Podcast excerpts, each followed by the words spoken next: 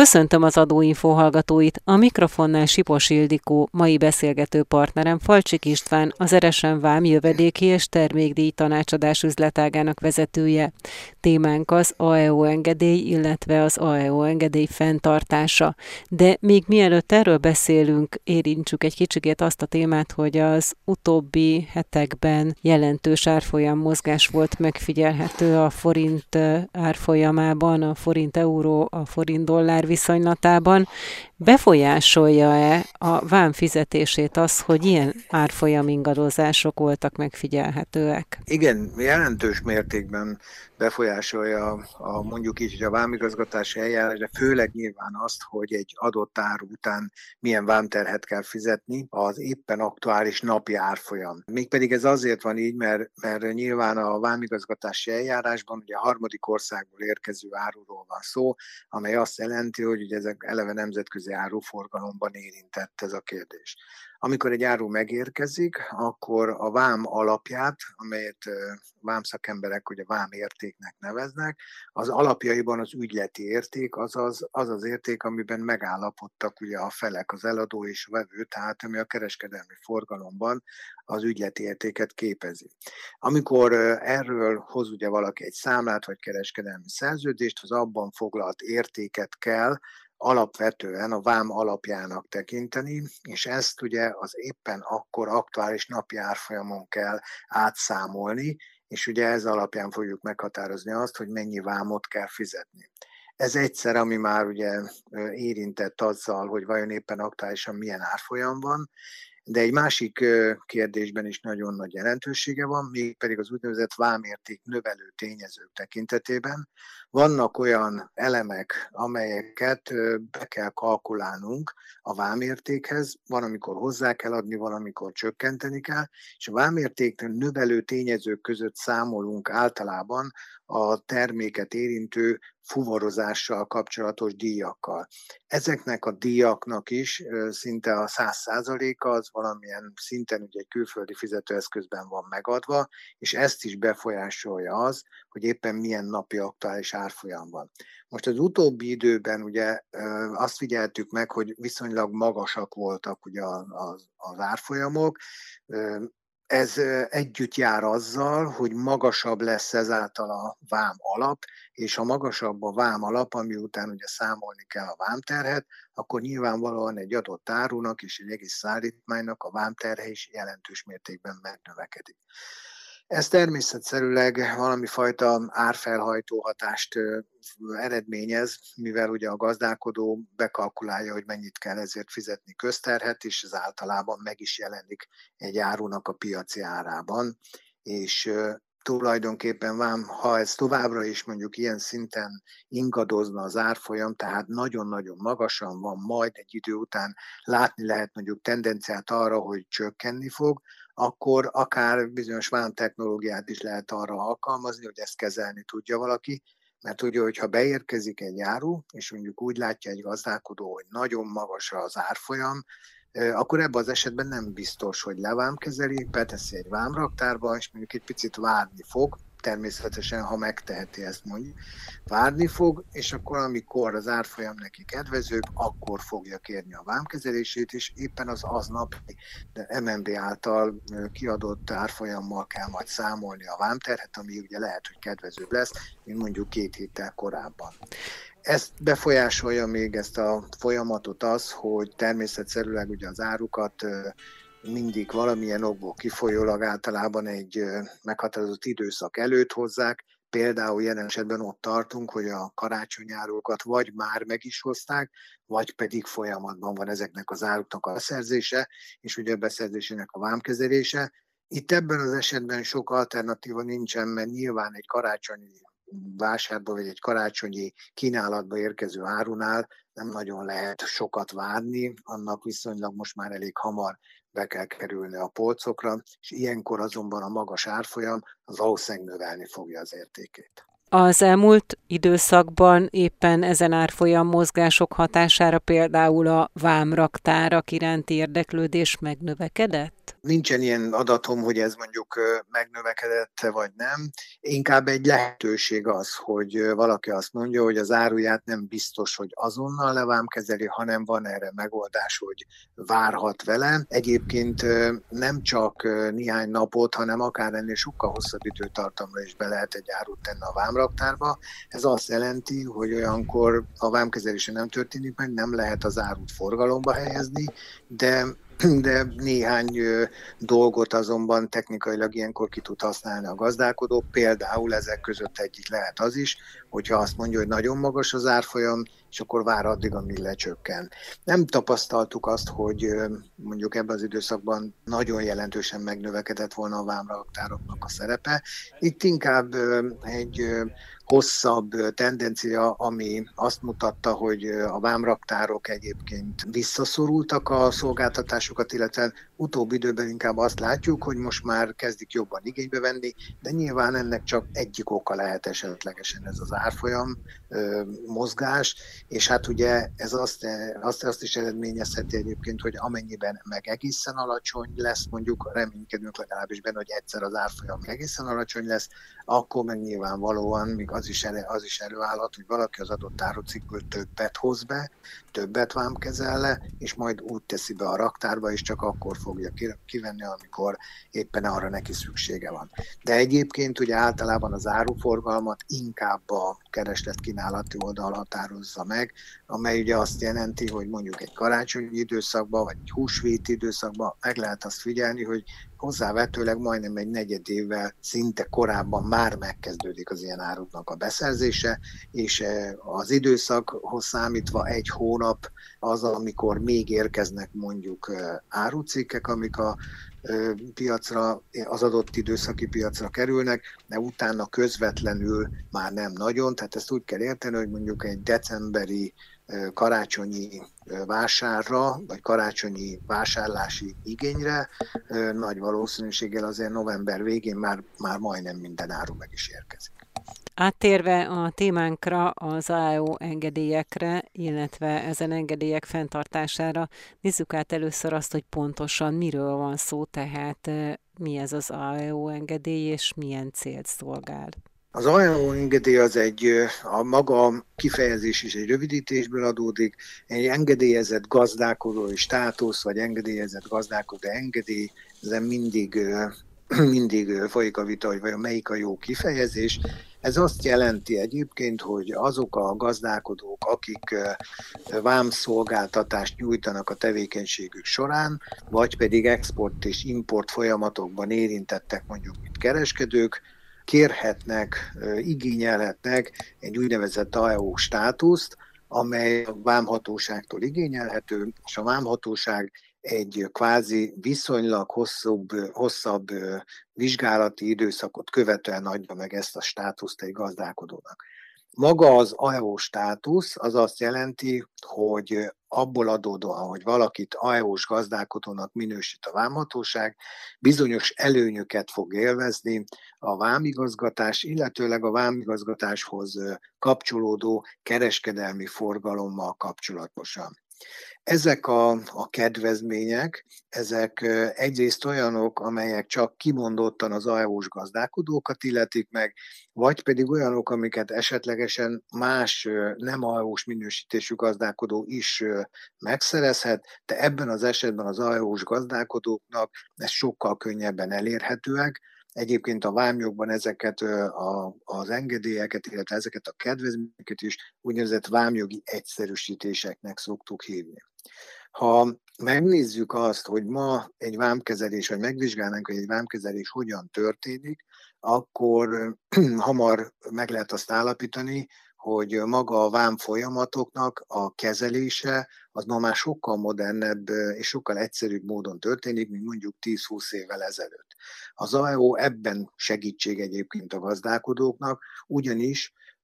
egy vám folyamatot, egy terméknek a behozatalát kísérő vámigazgatási eljárást, azt teljes mértékben lehet egyszerűsíteni, ami azt jelenti, hogy odáig el lehet érni különféle hatósági engedélyek megszerzésével, hogy tulajdonképpen vámhatósági közreműködés nélkül is eleget lehet tenni a vámfizetési kötelezettségnek, illetőleg nyilván az ide vonatkozó jogszabályi feltételek teljesítésének. Az engedély megszerzése az hogyan történik, milyen folyamatok mentén? Tehát maga az engedély az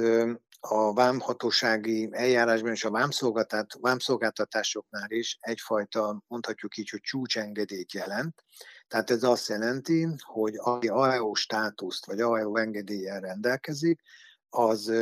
az úgynevezett vámjogi egyszerűsítésekből, egyszerűsítések közül nagyon, sok,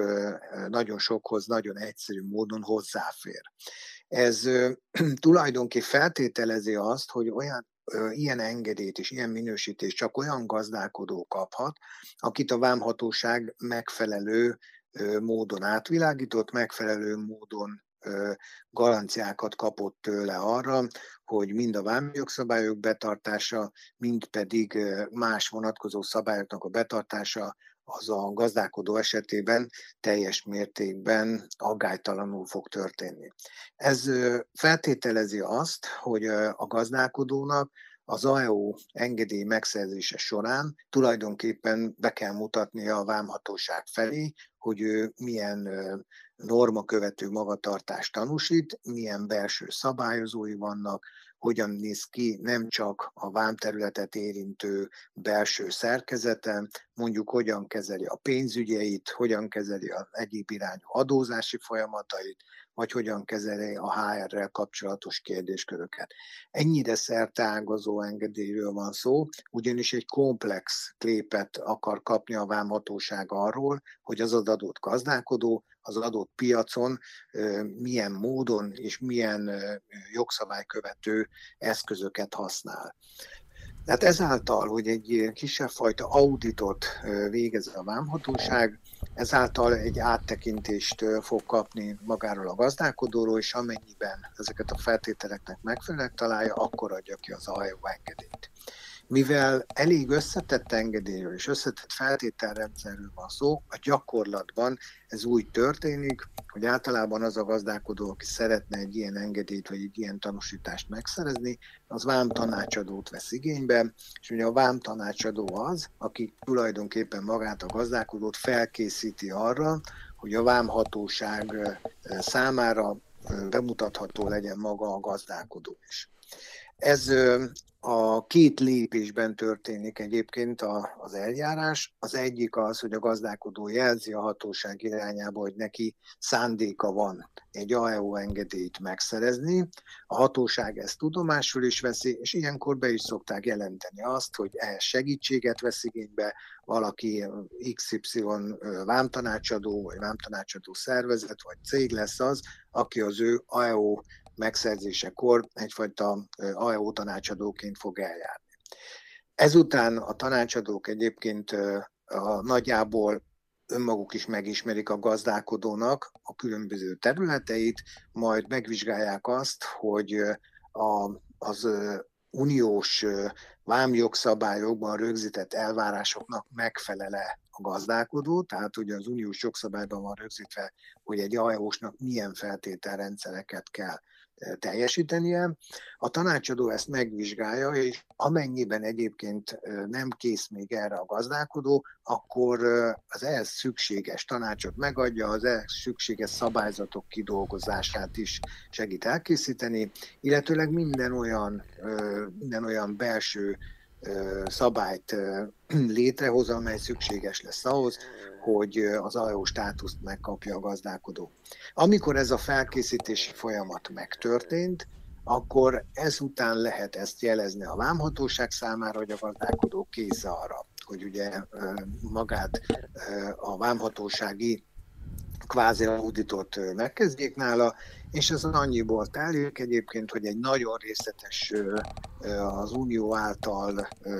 létrehozott kérdőívet kell kitölteni, amely minden területről adatokat fog tartalmazni, és ez az, amit elemeznek a vámhatóságnál, és ez alapján fogják föltenni a további kérdéseiket, és az egész á e o folyamat, az á e o engedélyeztetés, az egyfajta szemlével zárul, amikor maga a vámhatóság, a gazdálkodó, azt kimegy, megnézi önmagában a gazdálkodót is, valamint ugye a nagyobb cégek vonatkozásában ilyenkor az egész tevékenység bemutatása mellett a, a cégnek a kvázi fizikai bemutatása is megtörténik. Talán éppen azért, mert hogy ennyire bonyolult eljárásról van szó, meg ennyire sokrétű eljárásról, és nagyon sokféle kritériumnak kell megfelelni. A hatóság időszakosan ellenőrzi azt, hogy egy társaság jogosult arra, hogy á e o engedélyt használjon? Igen, tehát ugye a folyamat azzal ér véget, hogyha a vámhatóság mindent rendben talált, akkor megadja az úgynevezett á e o engedélyt, vagy az á e o státuszt ennek az adott gazdálkodónak.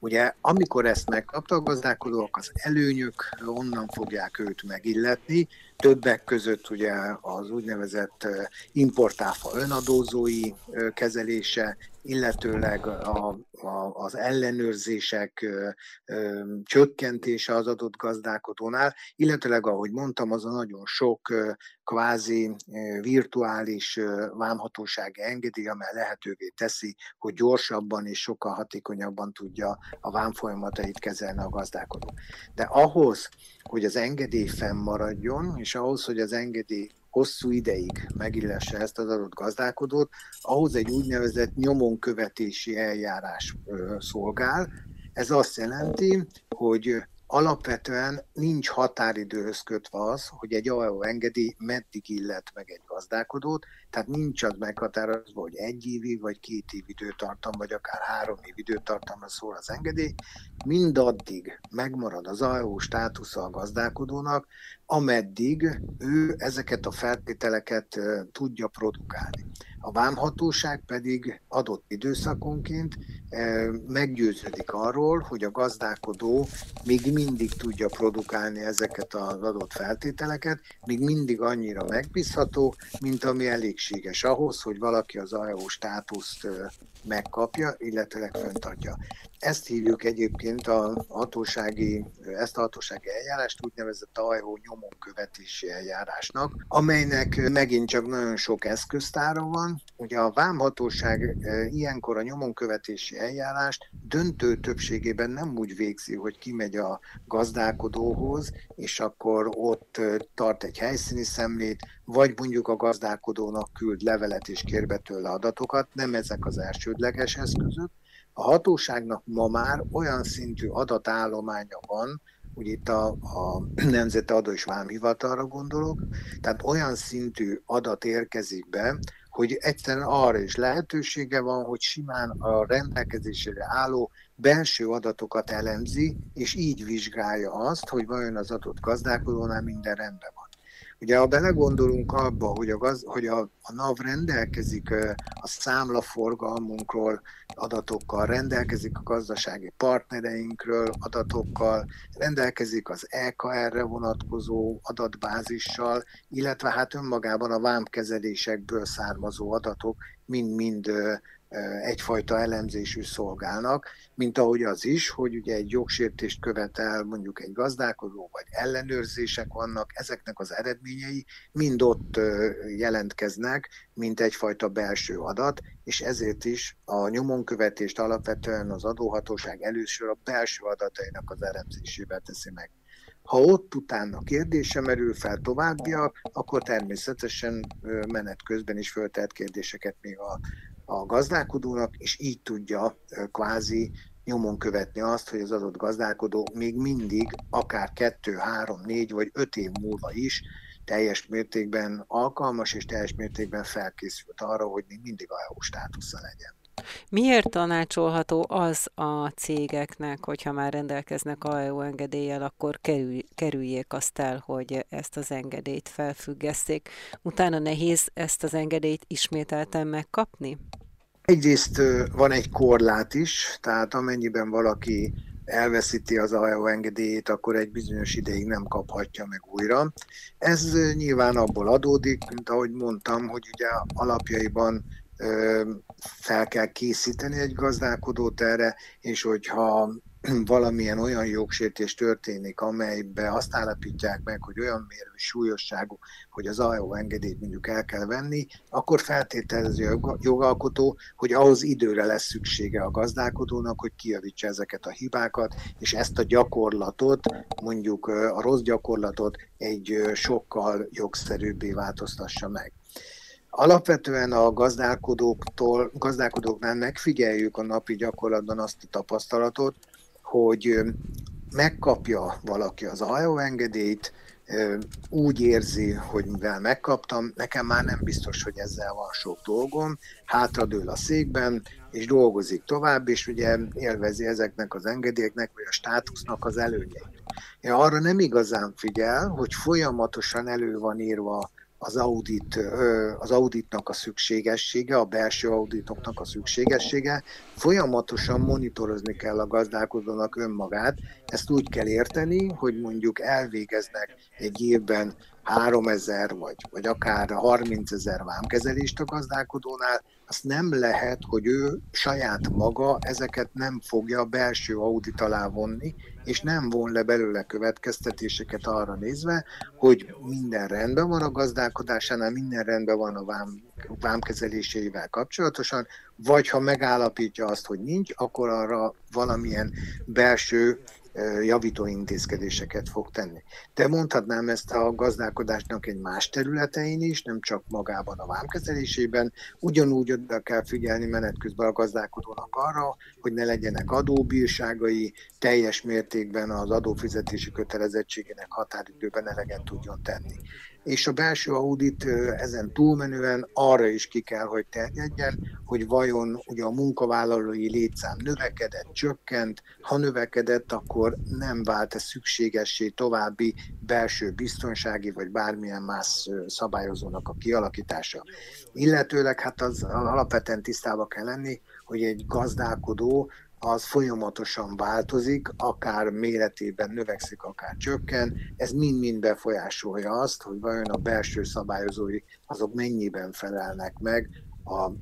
az, az adott változásnak. Például, hogyha a társaság vezetésében személyi változás történik, vagy az á e o kapcsolattartást érintő területen történik személyi változás, akkor ez egyben azt is jelenti, hogy ilyen szempontból kockázatként merülnek fel ezek a tényezők az á e o tanúsítvány fenntartásában? Így nem fogalmazunk, hogy kockázatként jelenik meg, hanem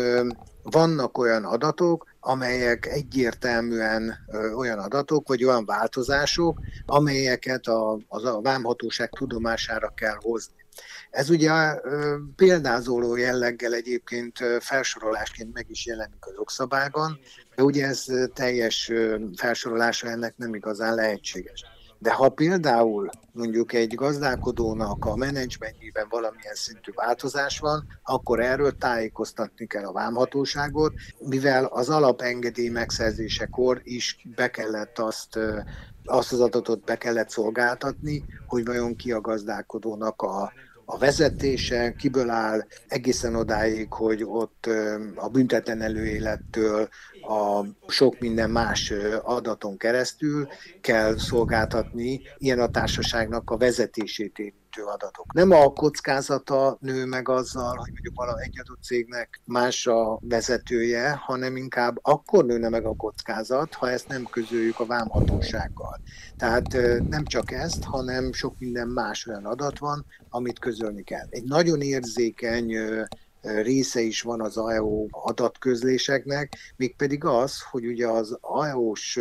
gazdálkodónak minden alkalommal kell, hogy legyen a vám szakmaiságot biztosító feltétele. Ez azt jelenti, hogy vagy rendelkezik olyan munkavállalókkal, akik a vámjogszabályok alkalmazása szempontjából képzett szakemberek, tehát vámügynökökkel, vámtanácsadókkal,